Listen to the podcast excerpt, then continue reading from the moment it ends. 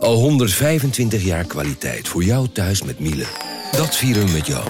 Ontvang nu tijdelijk een cashback tot 125 euro op veel Miele-apparatuur. Geniet van de kwaliteit van Miele. Voor perfect verzorgd wasgoed en kleding die veel langer mooi blijft. Voor een stralend schone vaat, even perfect als jouw diners. En een stofvrij thuis waarin echt hygiënisch schoon de standaard is. Check miele.nl voor alle feestelijke aanbiedingen. Hey podcastluisteraar. Ook op zoek naar een relevante invulling van je schaarse luisteruren? Tune dan in op de podcastserie ESG, even samengevat van BNP Paribas. Wij, Marloes en Aldert, spreken daar duurzame voorlopers en wereldverbeteraars. Waarover dan? Nou, bijvoorbeeld of we ooit duurzaam kunnen gaan vliegen. En waarom koeien in de stad nou een goed idee is? Dat en meer elke twee weken in een nieuwe aflevering. Dus abonneer je. ESG, even samengevat.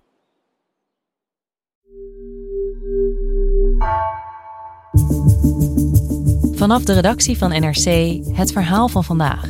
Mijn naam is Misha Melita.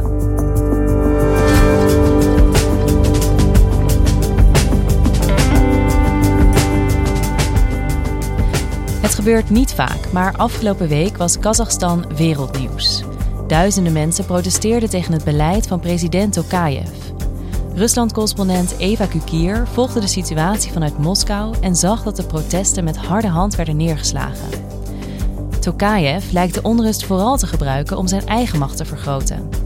Wat betekent dat voor de bevolking van Kazachstan?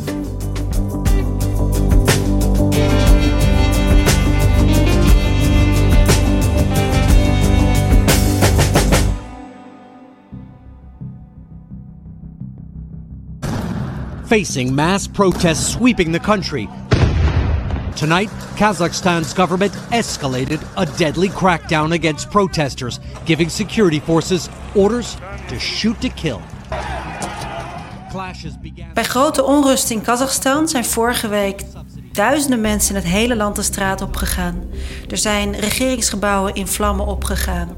Er zijn uh, tientallen mensen mogelijk uh, gedood in het geweld tussen politie en demonstranten. Er zijn mogelijk duizenden mensen gewond geraakt, gearresteerd. En ja, het land verkeert in totale chaos. Bij de onrust in Kazachstan zijn waarschijnlijk tientallen doden gevallen. De politie van de stad Almaty zegt dat ze tientallen demonstranten hebben geëlimineerd. Ook zouden twaalf agenten zijn gedood. The limited images, including of government buildings gutted and on fire, are grim. De directe aanleiding daarvoor is dat de Kazachse regering ineens de prijzen van het vloeibare gas, dat is LPG, uh, verdubbelde. En dat kwam eigenlijk door ja, hervormingen van de autoriteiten. Die besloten om de, nou ja, de regulering van de prijzen van brandstof uit handen te geven aan de vrije markt. En daardoor uh, stegen de prijzen ineens enorm. En kijk, gas is een heel gevoelig punt uh, voor de Kazachen. Uh, 90% van de bevolking gebruikt LPG voor uh, brandstof voor een auto. 70% kookt ermee. Dus ja, dat is een primaire levensbehoefte waarvan Kazachen ineens de prijs zagen verdubbelen. En dat kwam bovenop het feit dat ze het al heel economisch heel moeilijk hebben. En ja, het is dus geen wonder dat er protest kwam. Ja, precies. En waar begonnen die protesten? Die protesten die begonnen in het westen van Kazachstan. Mensen gingen de straat op. En uh, die protesten die sloegen vervolgens over de rest van het land uh, naar andere steden. Vooral ook geholpen door sociale media. En dat escaleerde voornamelijk in Almaty. Almaty is een grote stad in het zuidoosten van Kazachstan. Dat grenst aan China en Kirgizië. En daar wonen ongeveer 2 miljoen inwoners. Uh, het is de voormalige hoofdstad van Kazachstan en ook het economische zwaartepunt van het land. En daar gingen echt duizenden mensen de straat op en dat werd al heel gauw heel gewelddadig. Hoe reageerden de autoriteiten op die protesten? Nou, in eerste instantie probeerde de president van Kazachstan, dat is uh, Kasim Tokayev, die probeerde in het westen uh, de mensen tot bedaren te brengen. Maar vervolgens ja, had hij de situatie niet meer onder controle en sloegen die protesten dus over naar andere delen, vooral naar Almaty. En vervolgens ja, heeft hij de politie, de ordentroep en het leger ja, de opdracht gegeven om met heel hard geweld in te grijpen. The Kazakh president has authorized security forces to fire without warning as he tries to put down violent protests against his government. Er werd traangas gebruikt, uh, flitsgranaten werden ingezet. Uh, er werd met, uh, nou ja, met, met, rubberkogels in eerste instantie geschoten. En dat was ook omdat in Almaty echt regeringsgebouwen in vlammen opgingen. gebouwen werden bezet. En um, ja, dat liep helemaal uit de hand. Dus er was echt, wat we hebben gezien op beelden, echt sprake van een soort, nou ja, het leek wel een beginnende burgeroorlog. Ja, en wat doet Tokayev daarna? Dus na het harde optreden van de regeringstroepen tegen de demonstranten, werd er een internetblokkade ingesteld door de regering. En daarmee ja, kwam de informatievoorziening in het hele land, in Almaty, op sociale media, uh, totaal lam uh, te liggen. Ook werden telefoonverbindingen werden geblokkeerd, ja, waardoor mensen gewoon helemaal niet meer wisten, ook in Kazachstan wat er speelde. Mensen konden elkaar niet meer bellen. Ze konden de informatie niet volgen. Ja, ook voor ons, voor de buitenwacht. Eh, wij weten totaal niet wat er speelt in dat land. En nou ja, wat Turkije vervolgens deed, was uh, een noodtoestand uitroepen van twee weken. Die geldt uh, nu in het hele land. Een avondklok instellen. Настоящие террористы, нам хорошо известно, они бесчинствуют в настоящее время в Алмате. Maar ja, ja, al die maatregelen die konden de geest niet meer terug in de fles krijgen. Die protesten werden steeds heviger en gewelddadiger. En vervolgens besloot Tokayev om de regering te ontbinden. En uh, hij stelde een nieuwe interim-premier aan. Ja, en dit leek eventjes op een hele grote concessie. Hè? Maar dat ontbinden van de regering, dat leek eigenlijk uiteindelijk alleen maar een soort ja, doekje voor het bloeden of zo. Uiteindelijk heeft Turkije vervolgens uh, geen enkele concessie gedaan. En je noemde al dat uh, de stijging uh, van brandstof de directe aanleiding was voor de Kazachen om de straat op te gaan. Maar ja, het lijkt toch moeilijk te geloven dat dat de enige reden is. Nee, dat klopt. Die prijsstijging van de LPG was echt een vonk in het kruidvat, een trigger. Maar de onvrede over het politieke en economische beleid in Kazachstan uh, van president Tokayev en vooral van diens voorganger uh, Nursultan Nazarbayev, die sluimert al veel langer. Moeten we het dan eigenlijk over hem hebben als we deze onrust willen begrijpen? Ja, eigenlijk wel. Want uh, Nazarbayev is de oud-leider van Kazachstan. Uh, Kazachstan maakte vroeger deel uit van de Sovjet-Unie. Het werd in 1991 onafhankelijk. En uh, in plaats van dat Nazarbayev toen terugtrad, is hij blijven zitten, zoals overigens heel veel leiders in uh, Centraal-Azië. En uh, ja, hij heeft de afgelopen 30 jaar dat land met heel harde hand geregeerd. En in de beste Sovjet-traditie heeft hij toch een ja, flinke persoonlijkheidscultus om zichzelf gecreëerd. waarbij je moet denken aan steden die volhangen met billboards met de foto van Nazarbayev. hij figureert op bankbiljetten, hij is de held in allerlei kinderverhalen. En Nursultan Nazarbayev is nu al 81 jaar oud. En uh, ja, ergens in de afgelopen jaren heeft hij zich waarschijnlijk ook op zijn hoofd gekrapt en gedacht: hoe moet ik straks verder? En dat heeft hij ook gedacht omdat er in landen in, in, de, in de regio uh, oude leiders overleden en daar chaos uitbrak. Dus Nazarbayev die dacht in 2019, weet je wat, ik geef de leiding van het land over aan iemand anders. En dan blijf ik zelf op de achtergrond uh, aan de touwtjes trekken.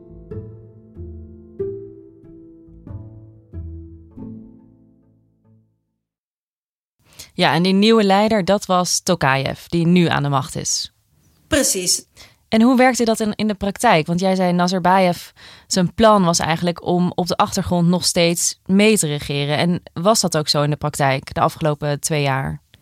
Ja, zeker. Tokayev werd heel lang gezien als een marionet van Nazarbayev. Kreeg uh, een belangrijke rol als uh, voorzitter van de Veiligheidsraad van Kazachstan. En ook werd uh, ter ere van de grote Nazarbayev... werd de hoofdstad Astana, zoals die vroeger heette... omgedoopt in Nur-Sultan, naar de voornaam van, van Nazarbayev. Dus ja, eigenlijk zagen de mensen in Kazachstan ook al heel snel in... dat er waarschijnlijk niet zoveel zou gaan veranderen. Um, dat was ook heel goed te zien vorig jaar. Precies een jaar geleden waren er parlementsverkiezingen in Kazachstan. Hè. Het is toch een soort land dat, net als uh, Rusland bijvoorbeeld, verkiezingen organiseert. Al wordt daar flink gefraudeerd. Um, daarbij werd ook, nou ja, dankzij fraude, kreeg de oppositie geen enkele kans.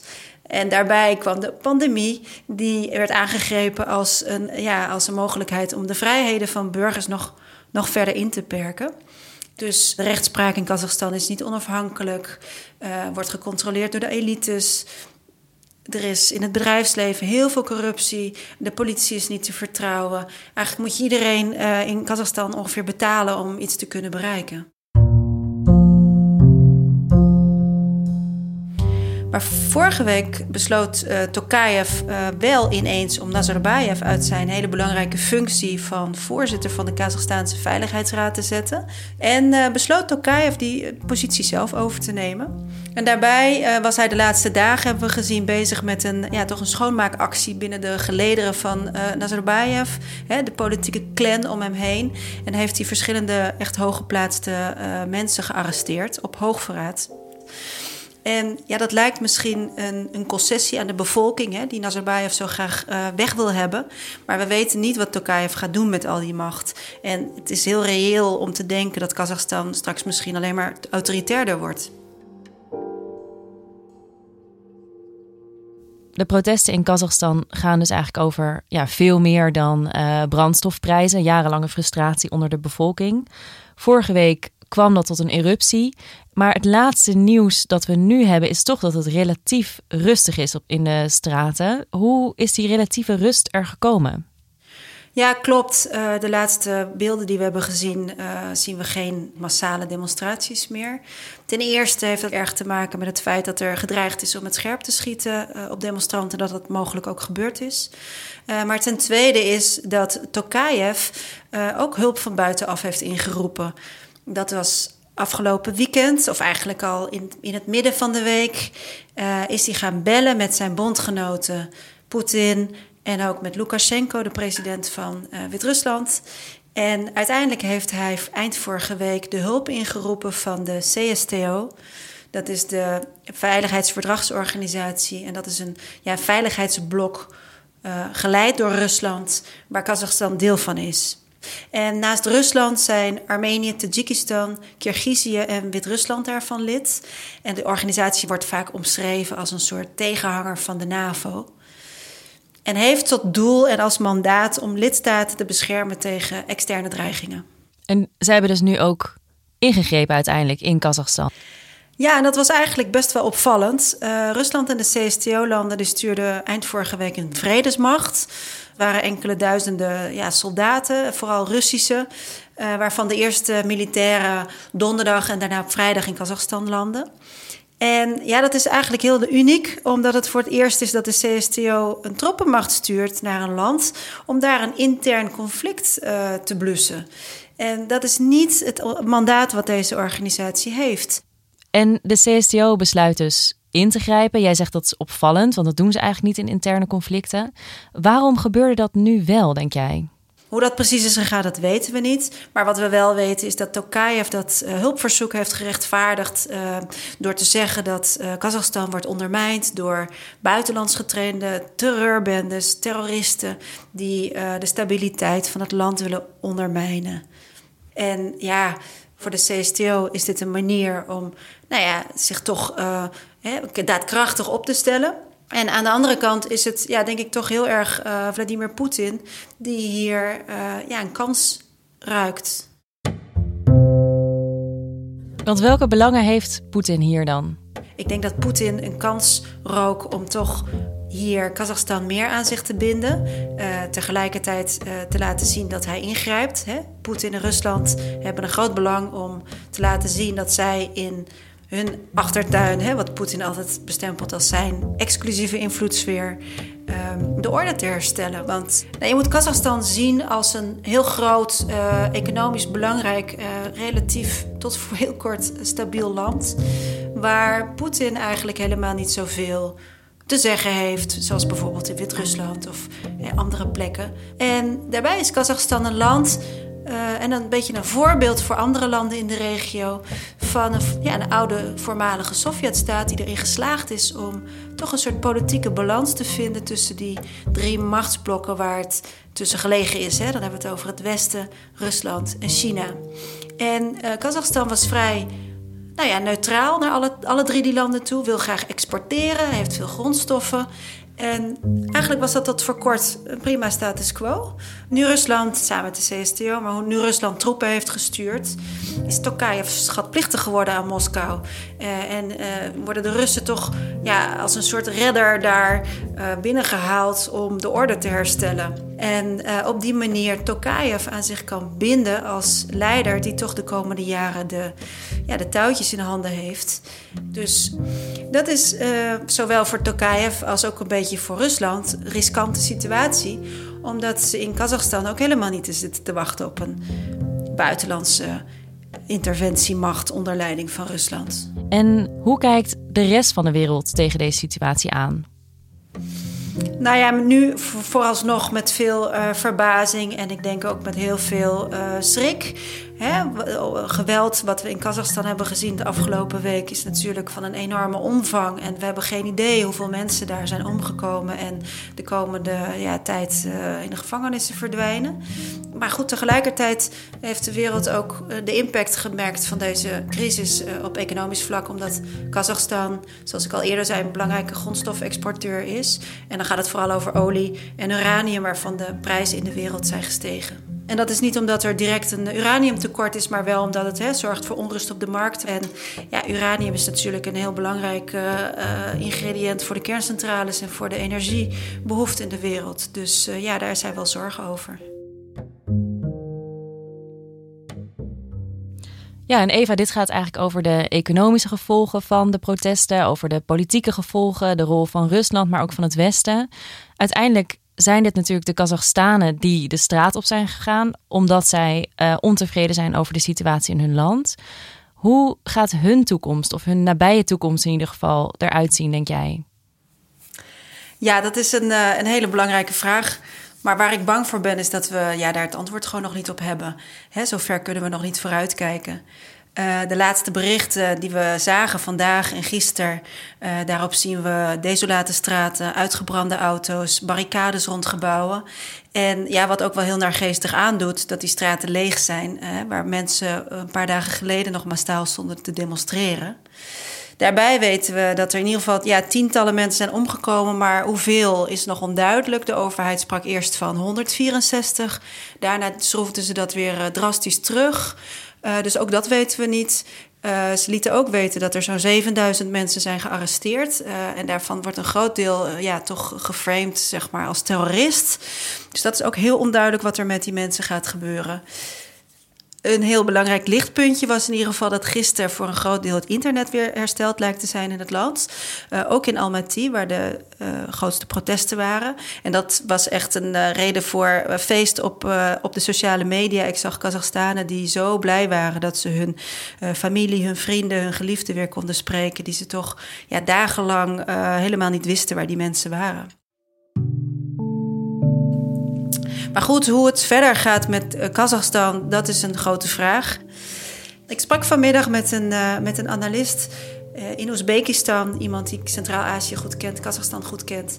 En die ja, was heel erg pessimistisch. Die zei: Het kan heel goed tot leiden dat Tokayev in zijn in zijn wens en in zijn absolute hè, behoefte om dit politiek te overleven, de repressie in het land gaat opvoeren, de oppositie nog, nog meer gaat vervolgen, uh, politieke organisaties nog verder gaat uitsluiten, de media aan banden gaat leggen. Ja, het lijkt er niet op dat Kazachstan zomaar hè, weer door kan gaan als stabiele, opkomende moderne macht. Nee, dus de onrust blijft waarschijnlijk nog groot. In ieder geval zijn de angsten ook groot bij de bevolking, kan ik me voorstellen. En het land is heel erg gesloten. Ga jij nog proberen die kant op te gaan? Ja, dat is ook een hele goede vraag. Ik zou het natuurlijk graag willen. Ik heb ook gekeken naar de mogelijkheden om daarheen te gaan. Voorlopig is het nog onduidelijk. Al komt er gelukkig met het internet wel steeds meer nieuws naar buiten over de mogelijkheden. Ja, wat ik natuurlijk heel graag zou willen is met de mensen praten in Kazachstan om te horen hoe zij dit hebben beleefd en ja, hoe ze naar de toekomst kijken.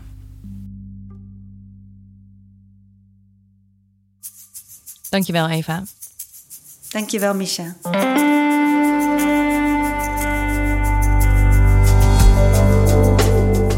Je luisterde naar vandaag, een podcast van NRC. Eén verhaal, elke dag. Deze aflevering werd gemaakt door Gabriella Ader, Alegria Ioannidis, Ruben Pest en Jeroen Jaspers. Dit was vandaag, morgen weer.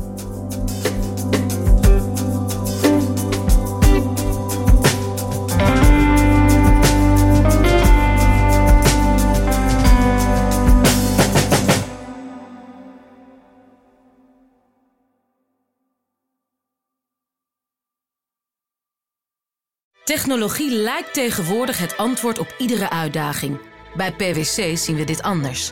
Als we de potentie van technologie willen benutten, kunnen we niet zonder een menselijk perspectief. Human-led, tech-powered noemen we dat. Ga naar pwc.nl.